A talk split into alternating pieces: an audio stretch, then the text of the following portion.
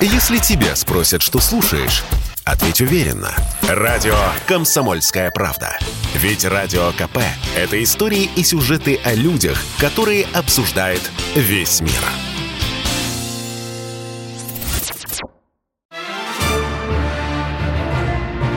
«Русские Робинзоны».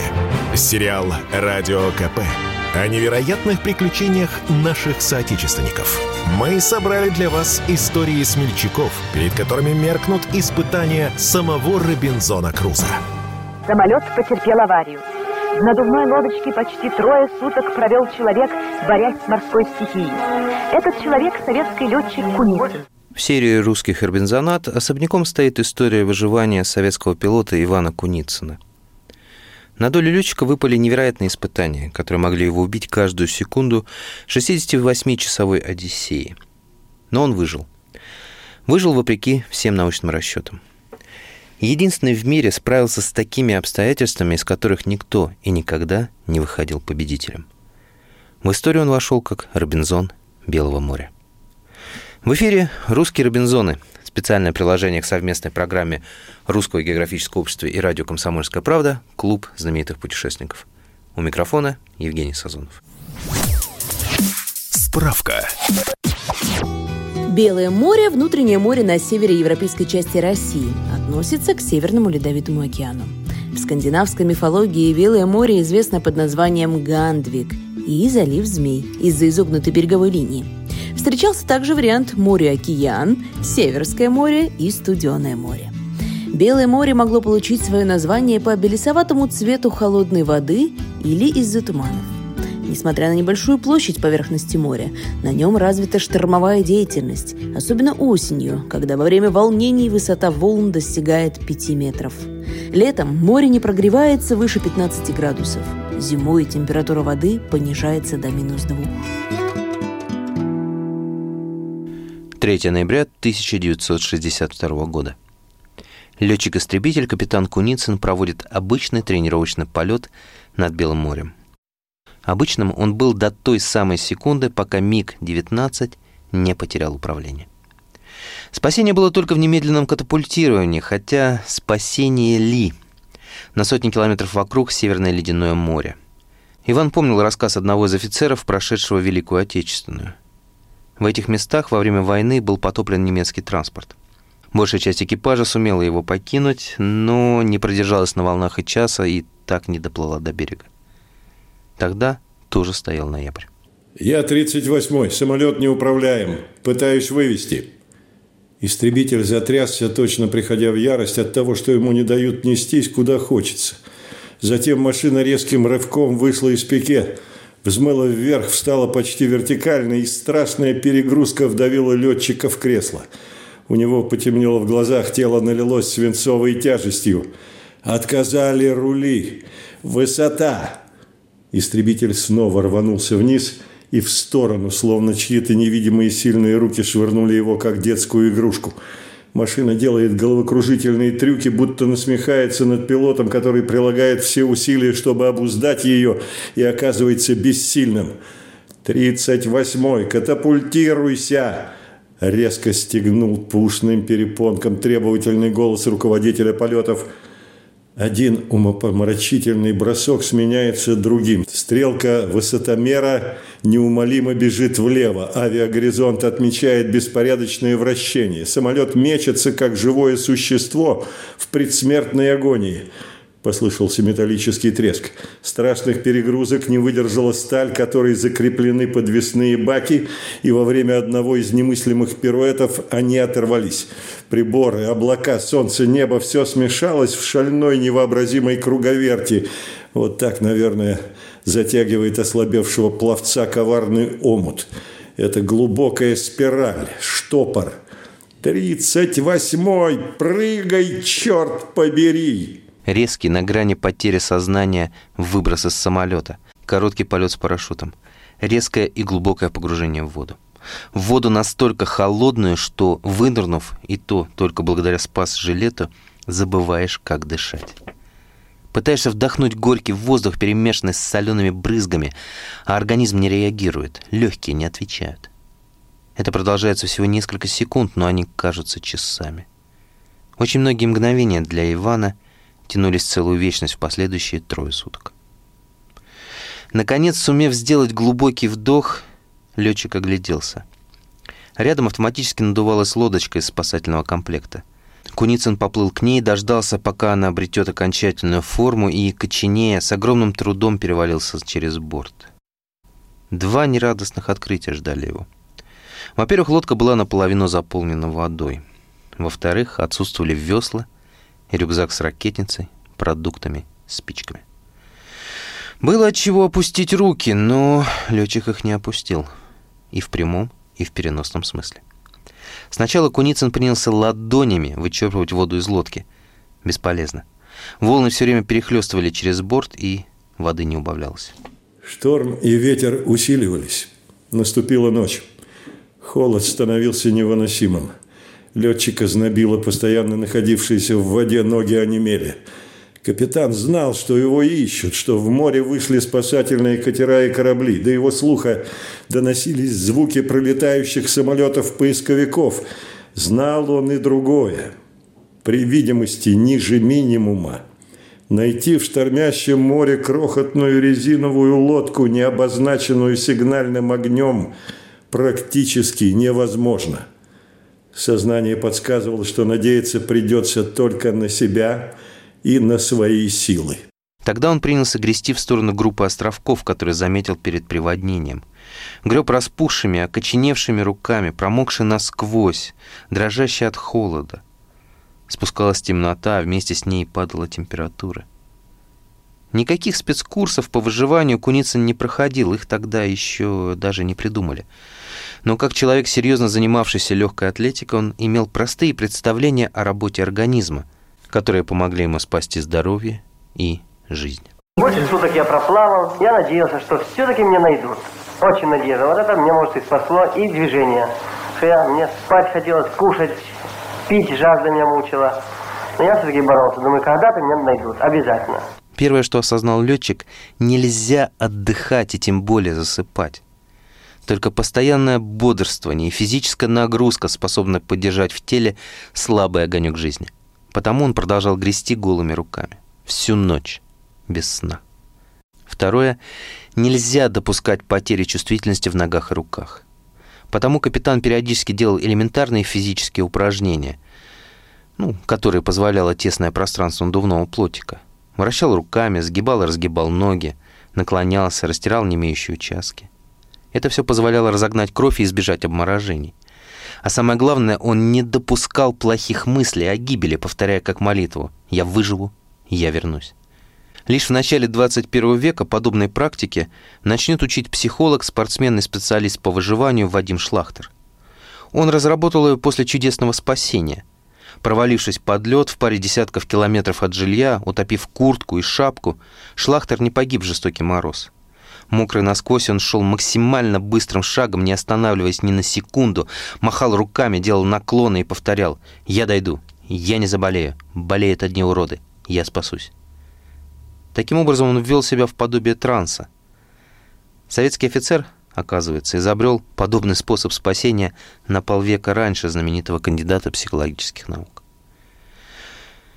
Куницын слышал, как в тумане над ним проходили самолеты и вертолеты, где-то стучали двигатели катеров. Их, если бы у него была ракетница. В один из моментов, когда корабль, как ему казалось, проходил совсем недалеко, Иван сделал несколько выстрелов из стабильного ПМ. Его не услышали. Условия были тяжелые. Большие волны, ветер, низкая температура воды, в которой я почти непрестанно находился по пояс – Питания не было, спать не пришлось. Если бы я заснул, то это было бы равнозначно смерти. Ноги отказали, появились слабость, галлюцинации. Мне казалось, я вижу город и людей вокруг. Спустя несколько часов в кромешной тьме он увидел далекий огонек. Только присмотрелся, свет исчез. Показалось? Нет, снова загорелся. И снова потух. Черт побери, это же маяк! А где маяк, там земля и люди. Куницын начал грести с удвоенной силой, ну, насколько это было возможно. Под утро из тумана показались очертания острова с деревянной башней маяка на скале. Едва не погибнув при высадке на острых камнях, измученный и ослабевший летчик забрался на гору. Снова печальное открытие. Маяк автоматический, остров необитаемый. еще одна большая проблема. Перестав грести, Иван понял, что больше не может противостоять сну, а следовательно смерти. Единственный способ выжить – развести костер, согреться, просушиться, подать сигнал. Единственный способ добыть огонь – от маяка. Мы ненадолго прервемся. Напоминаю, что в эфире программа «Русские Робинзоны». И сегодня мы вспоминаем приключения советского летчика Ивана Куницына, который в течение трех суток выживал в ледяных водах Белого моря в ноябре 1962 года. Радио «Комсомольская правда». Никаких фейков, только правда.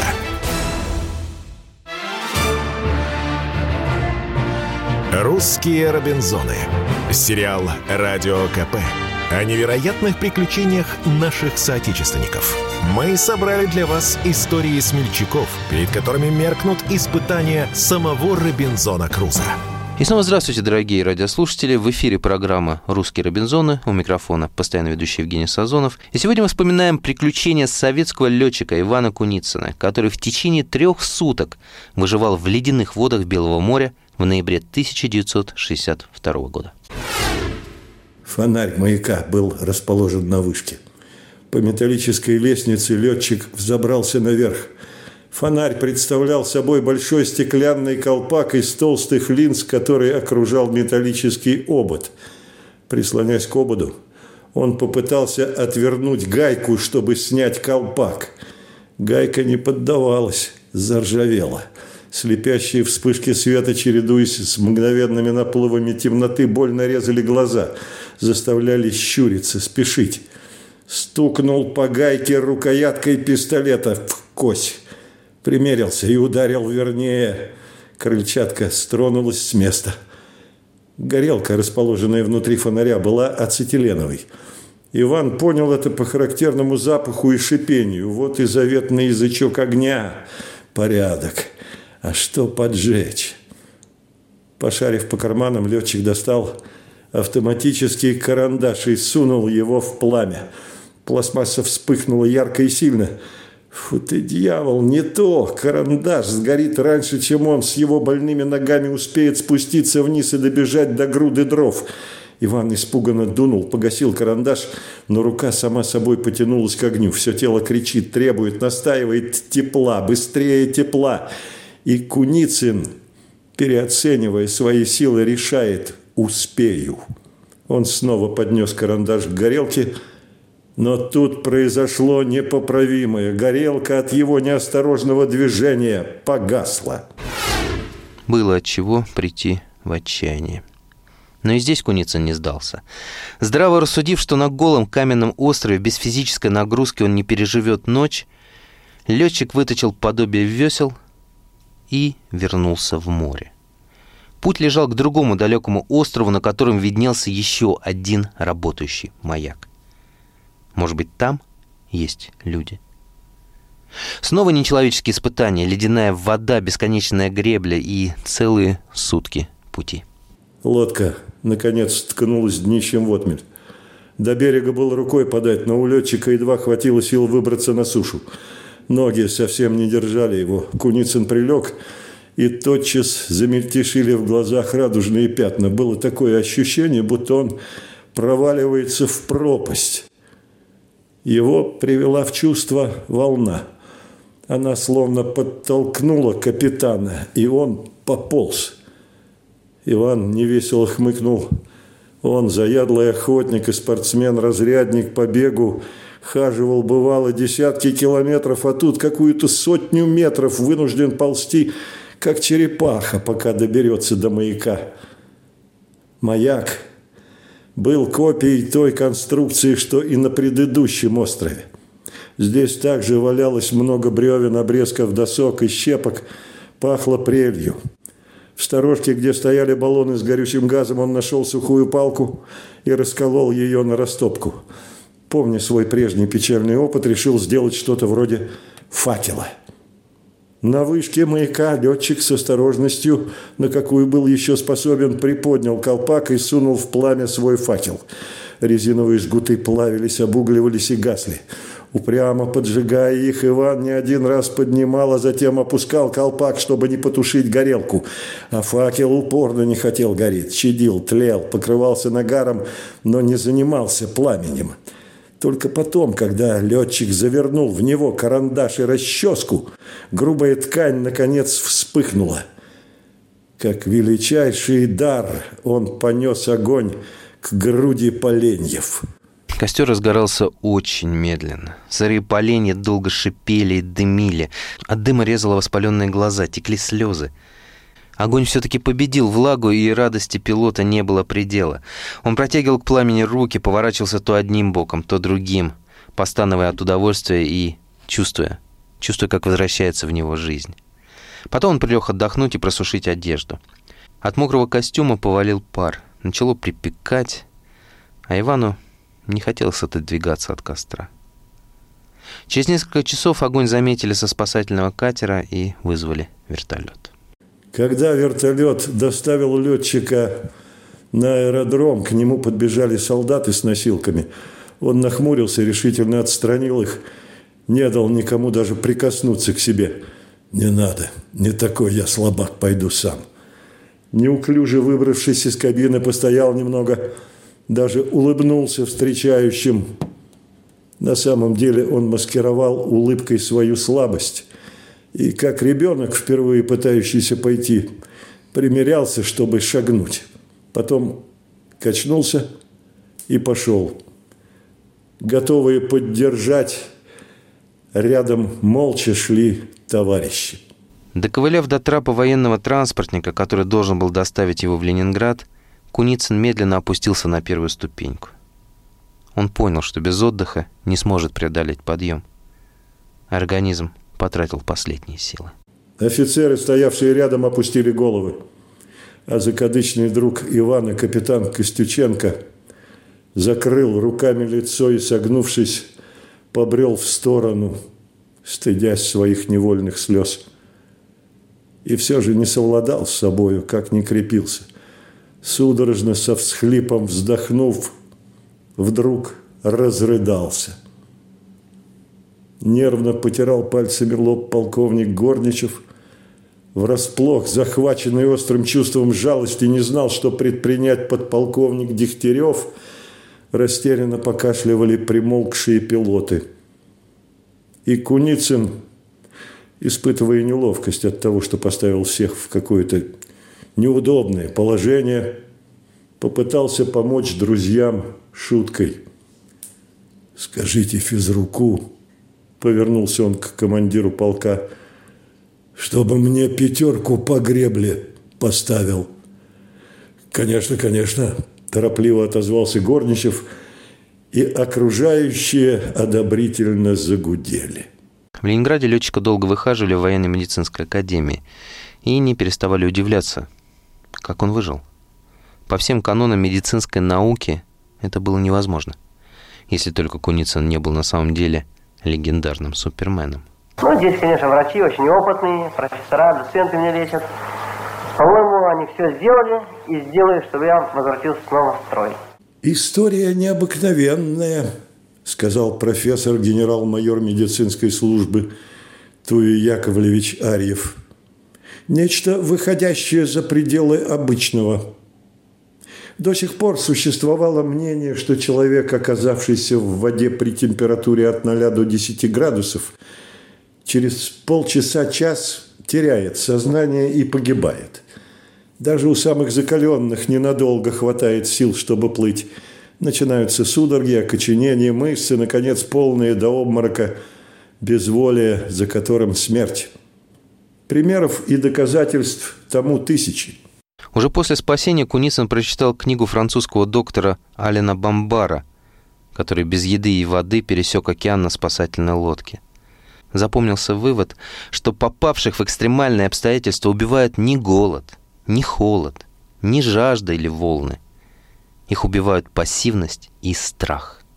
Страх перед бескрайними морскими пространствами, перед грозящей гибелью лишал людей воли, гипнотизировал, сковывал, и они, преждевременно прекращая попытки спастись, умирали под жалобные крики чаек, хотя могли бы еще бороться и бороться, и, скорее всего, остаться в живых.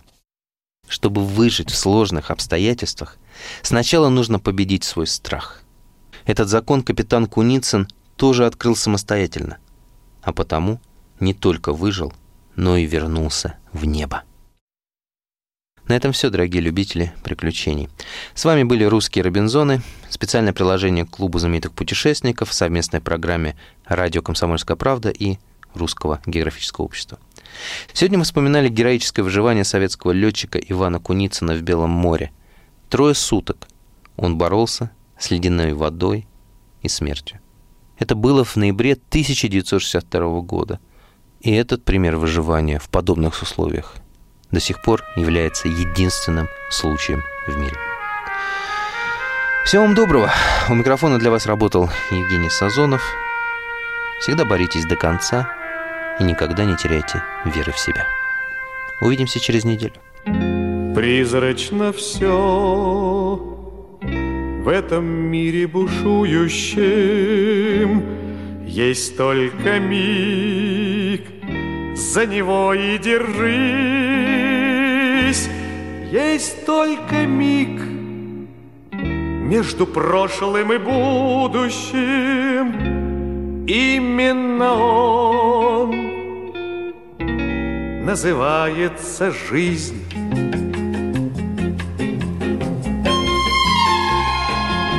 Вечный покой сердце вряд ли обрадует. Вечный покой для седых пирамид, а для звезды что сорвалось и падает, есть только миг, ослепительный миг. А для звезды, что сорвалось и падает, есть только миг, ослепительный миг. Если тебя спросят, что слушаешь, ответь уверенно. Радио «Комсомольская правда». Ведь Радио КП – это эксклюзивы, о которых будет говорить вся страна.